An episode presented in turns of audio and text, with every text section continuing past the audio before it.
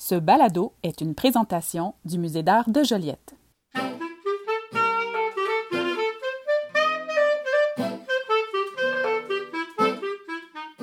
Bienvenue dans Spécialiste en la matière, le balado qui parle d'art, mais qui en parle peut-être autrement.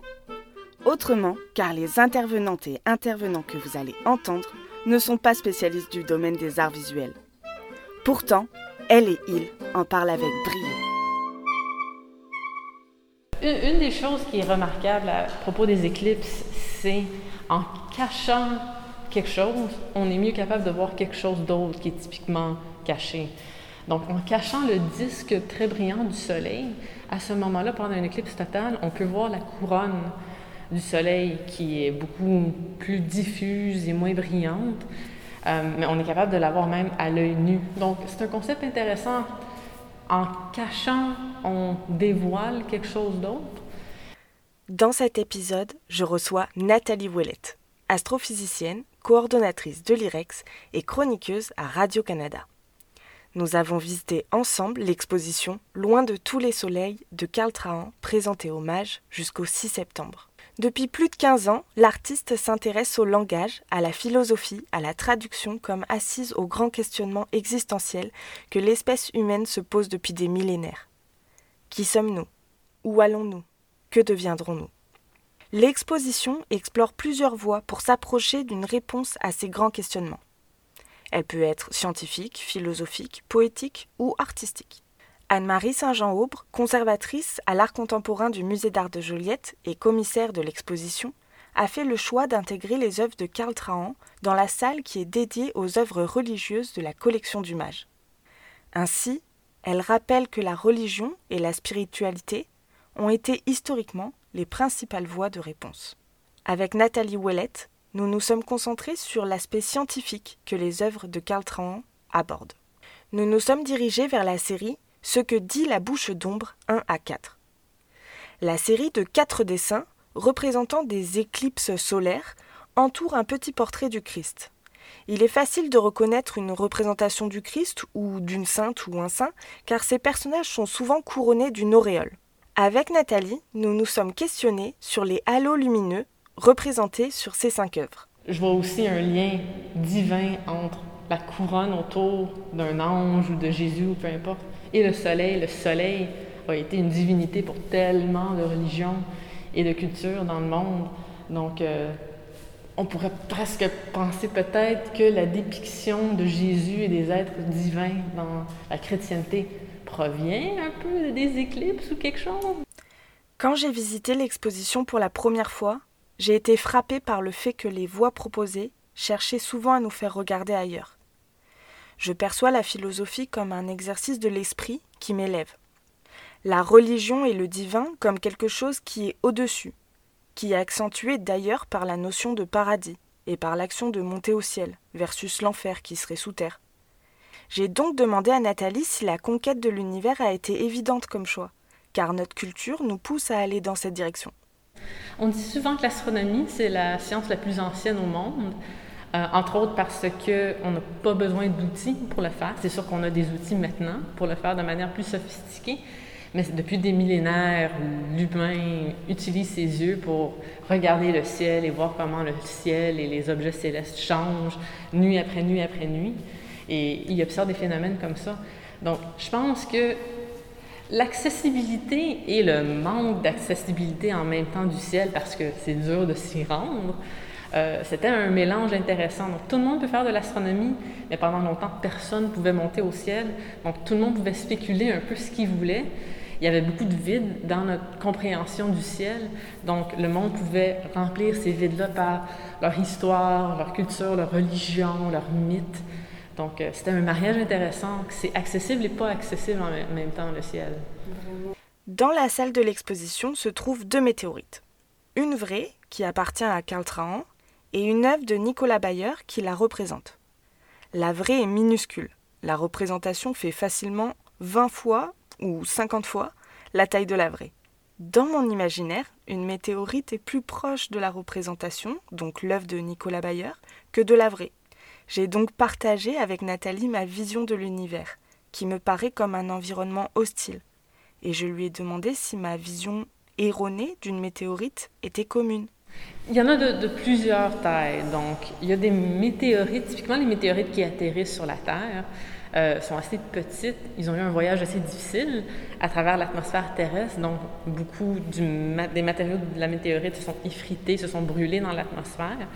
Euh, lorsqu'on a quelque chose de plus gros qui impacte le sol, ça laisse un cratère, ça laisse, ça laisse beaucoup de dommages. Et ça, ça a tendance à arriver très rarement. On parle une fois tous les 100 ans, tous les 10 000 ans, tous les 100 millions d'années, selon la taille de l'astéroïde. Donc, dans l'espace, quand on pense au modèle de l'espace qu'on a vu quand on était au primaire, où toutes les planètes étaient collées ensemble, les astéroïdes semblaient très gros comparés aux planètes, euh, la grande majorité de l'espace, c'est du vide. C'est incroyable à quel point c'est vide, l'espace. Chaque astéroïde peut être gros, mais en moyenne, dans la ceinture d'astéroïdes, il y a un million de kilomètres entre deux astéroïdes. Ils sont très espacés, c'est très vide. Il y en a beaucoup de très, très, très petits. Il y en a qui sont très, très gros aussi. Donc, mais c'est pas. Souvent, on a l'impression que l'univers, c'est hostile, ça veut nous tuer, mais j'aime toujours dire l'univers est complètement neutre. La nature est neutre. Elle fait ce qu'elle fait, l'univers fait ce qu'il fait. Des fois, c'est mauvais pour nous, des fois, c'est bon pour nous, mais l'univers est neutre. Le vide, c'est un des parallèles que Karl Trahan fait avec l'œuvre Ce qu'il y a d'abîme en nous. L'œuvre en cristal est exposée juste à côté de la météorite. Elle représente l'espace vide que deux mains jointes créent. J'ai donc exprimé à Nathalie le lien que j'entrevoyais entre l'œuvre et la météorite. Mhm. Moi, j'avais pensé à quelque chose d'autre quand ah, j'ai vu la météorite, par contre. Ouais. Donc, il euh, faudrait que je regarde un peu plus près la, petite sculpture. Mais euh, j'ai vu qu'il laissait comme des traces de doigts un peu à l'intérieur de la météorite pour recréer la, texture de la vraie météorite. Et, et, moi, en pensant à ça, je pense peut-être pas qu'il y a ce détail-là, mais ça me fait penser à quelqu'un qui laisse ses empreintes digitales dans un objet. Et en fait, les météorites et les astéroïdes en général, euh, une des raisons pourquoi on les étudie beaucoup, c'est parce que c'est des genres de capsules historiques du tout début du système solaire. Et on pense qu'ils pourraient déceler la clé de l'origine de la vie sur la Terre. On ne sait toujours pas comment la vie a commencé sur la Terre. Et peut-être qu'il y a une origine cosmique, soit la vie ou des éléments qui ont mené à la vie seraient atterris sur la Terre sur le dos d'une comète ou d'un astéroïde ou d'une météorite. Et donc, on, cherche un peu notre identité, qui est un peu peut-être notre empreinte digitale. Donc, le fait qu'il laisse ses empreintes digitales dans la météorite qu'il a créée, je vois un lien ici avec on cherche notre identité dans les météorites qu'on retrouve, notre origine, l'origine de toute la vie sur la Terre aussi. J'ai trouvé l'explication de Nathalie très intéressante et j'ai compris que de chercher ailleurs, ce n'était pas forcément pour être déconnecté de nous. Au contraire, faire des va-et-vient entre les échelles, donc l'échelle de l'univers et l'échelle terrestre, pouvait nous en apprendre plus sur notre environnement et permettre de mettre en contexte notre existence et notre place dans l'univers. Oui, donc on a vraiment, même au-delà de l'histoire que je racontais à propos des météorites, tous les, atomes, les éléments qui composent le corps humain proviennent de l'espace. Euh, la grande majorité des éléments dans l'univers, c'est l'hydrogène et l'hélium, et eux proviennent du Big Bang, du tout début de l'espace. Mais les éléments plus lourds, le calcium dans nos os, euh, le carbone qu'on a dans, nos objets euh, de tous les jours, l'or, le, le, platine, l'argent dans nos bijoux, tous ces éléments-là proviennent de la fusion qui se passe dans les cœurs des étoiles. Donc, ou même des étoiles qui rentrent en collision, ça fait des explosions gigantesques, ou les supernovas qui arrivent à la fin d'une vie d'une étoile. Donc tous ces éléments qui sont essentiels à la vie humaine et la vie sur la Terre en général proviennent de phénomènes cosmiques très, très, très explosifs et violents et extrêmes. Et si ce n'était pas de ces phénomènes cosmiques, nous, on ne pourrait pas vivre. Donc, on a une connexion très, très proche au cosmos, même si on a l'impression que c'est très, très, très éloigné de, de notre quotidien. Nous avons poursuivi notre visite avec l'œuvre nommée Darkling in the Eternal Space, les étoiles obscurcies errées dans l'espace éternel, car je trouvais qu'il y avait un lien avec ce que nous avons abordé avec Nathalie. Je lui ai demandé ce que l'œuvre lui évoquait. Le cartel, rédigé par Karl Trahan, de cette œuvre se lit ainsi. En avril 1815, l'importante éruption volcanique du mont Tambora en Indonésie perturbe le climat de l'hémisphère nord et compromet les récoltes dès l'automne 1815. Les effets dévastateurs de ce cataclysme sont particulièrement observables en 1816. L'ouest de l'Europe et l'est de l'Amérique du Nord connaissent alors de graves pénuries alimentaires.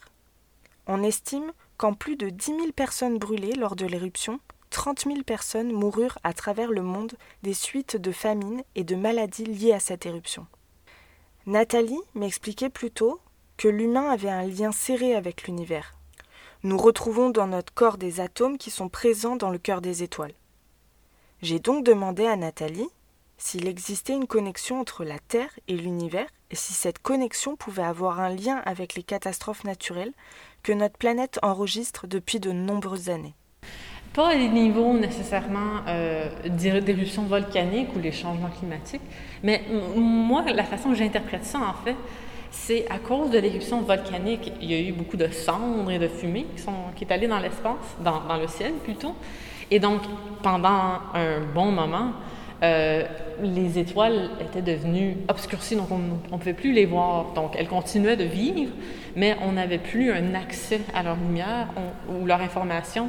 Et euh, c'est un, drôle d'adon parce qu'en ce moment, on a des feux de forêt incroyables partout au monde. On en a en Ontario, au Manitoba, en Alberta, en Colombie-Britannique, et puis apparemment maintenant il y en a en Sibérie aussi. Et la, la fumée même de là va s'ajouter à tout. Et hier, je prenais une marche en soirée et surtout proche de l'horizon, je ne voyais aucune étoile. Toutes les étoiles, il n'y en a pas énormément visibles à Montréal, mais toutes les étoiles auxquelles je m'attendais à voir étaient obscurcies à cause de la fumée qui provenait de ces feux de forêt.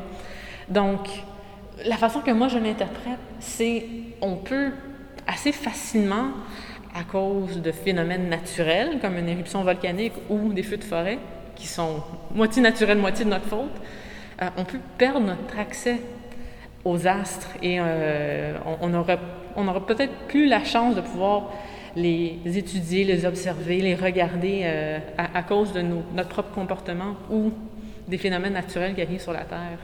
Ne plus avoir accès à notre ciel naturel, c'est perdre à la connaissance, à l'étude, et c'est aussi perdre notre capacité d'introspection. Pour finir notre discussion, j'ai demandé à Nathalie si dans son métier, dans l'étude de l'univers, elle avait trouvé des pistes de réponses qui pouvaient l'aider, elle, avec ses questionnements existentiels.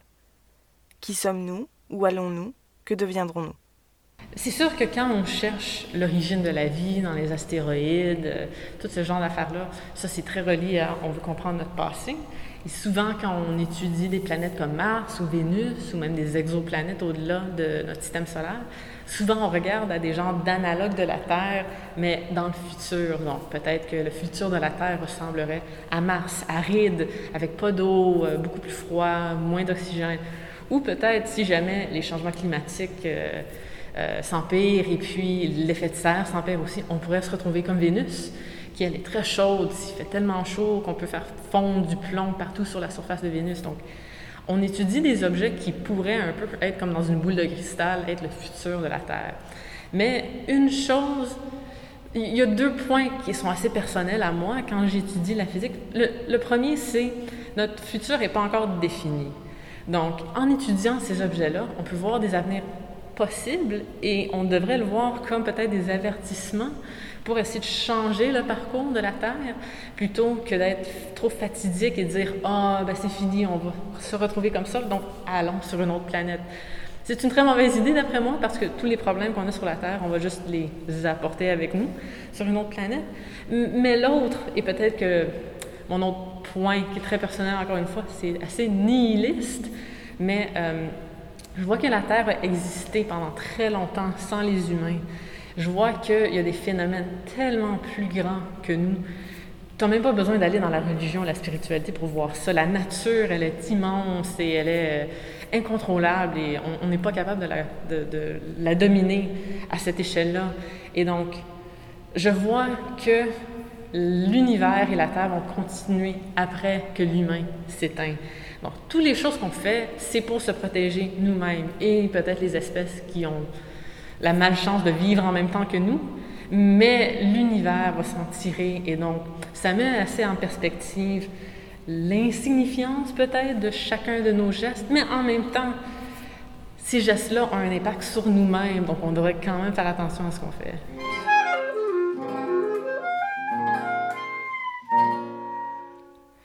Nathalie Ouellette m'a apporté beaucoup d'informations sur un domaine qui me semblait si lointain. Tout au long de la visite, elle m'a permis d'approcher l'exposition et les œuvres de Karl Trahan sous un nouvel angle. En retour, je lui ai demandé ce qu'elle avait envie de garder de cette exposition et de notre visite. Comme je l'ai mentionné, euh, j'aime beaucoup l'art, mais l'art abstrait a tendance à, prendre un peu plus de travail. Euh, et je pense qu'en général, si je rentre toute seule dans une exposition, j'ai tendance à pas nécessairement vouloir faire ce travail. Mais l'exercice aujourd'hui m'a forcé de le faire un peu dans une atmosphère guidée et très plaisante. Et j'ai vu qu'en mettant quand même un petit peu de travail, j'en ressors énormément. Donc, ça vaut la peine. Et je pense que la prochaine fois que je rentre dans un musée d'art contemporain, je vais peut-être faire l'effort de mettre ce travail un peu mental pour voir ce que j'en ressors toute seule. Je remercie Nathalie Ouellette de s'être prêtée au jeu de m'avoir accompagnée dans cet épisode de spécialiste en la matière. Pour avoir plus d'informations et voir les visuels de l'exposition, je vous invite à vous rendre sur le blog de Musée en quarantaine à l'adresse muséenquarantaine.com. La première saison de Spécialiste en la matière se termine avec cet épisode. Je remercie chaleureusement les différentes intervenantes et intervenants que j'ai reçus à ce micro. Vicky Violette, Mario Laurin, Sylvie Tissel-Magan, Serge Brissette, Sarah Labrec et Nathalie Ouellette. Je remercie aussi mes collègues et amis pour leur soutien, encouragement, relecture et j'en passe. Je pense à Julie Armstrong-Boileau, Hélène Lacharité, Charlotte Lalou-Rousseau, Anne-Marie Saint-Jean-Aubre et Florence Brissette. Et bien sûr, je vous remercie, vous, auditrices et auditeurs, de nous avoir écoutés. Et je vous dis à très bientôt, car le balado spécialiste en la matière vous donne rendez-vous en janvier 2022. D'ici là, nous vous souhaitons beaucoup d'art dans vos vies. Ce balado est pensé par le Musée d'art de Joliette dans le cadre de son projet Musée en quarantaine. À la musique, Charles Mani et Florian Rossignol. Quant à la voix et à la réalisation, je suis Camille Blachot.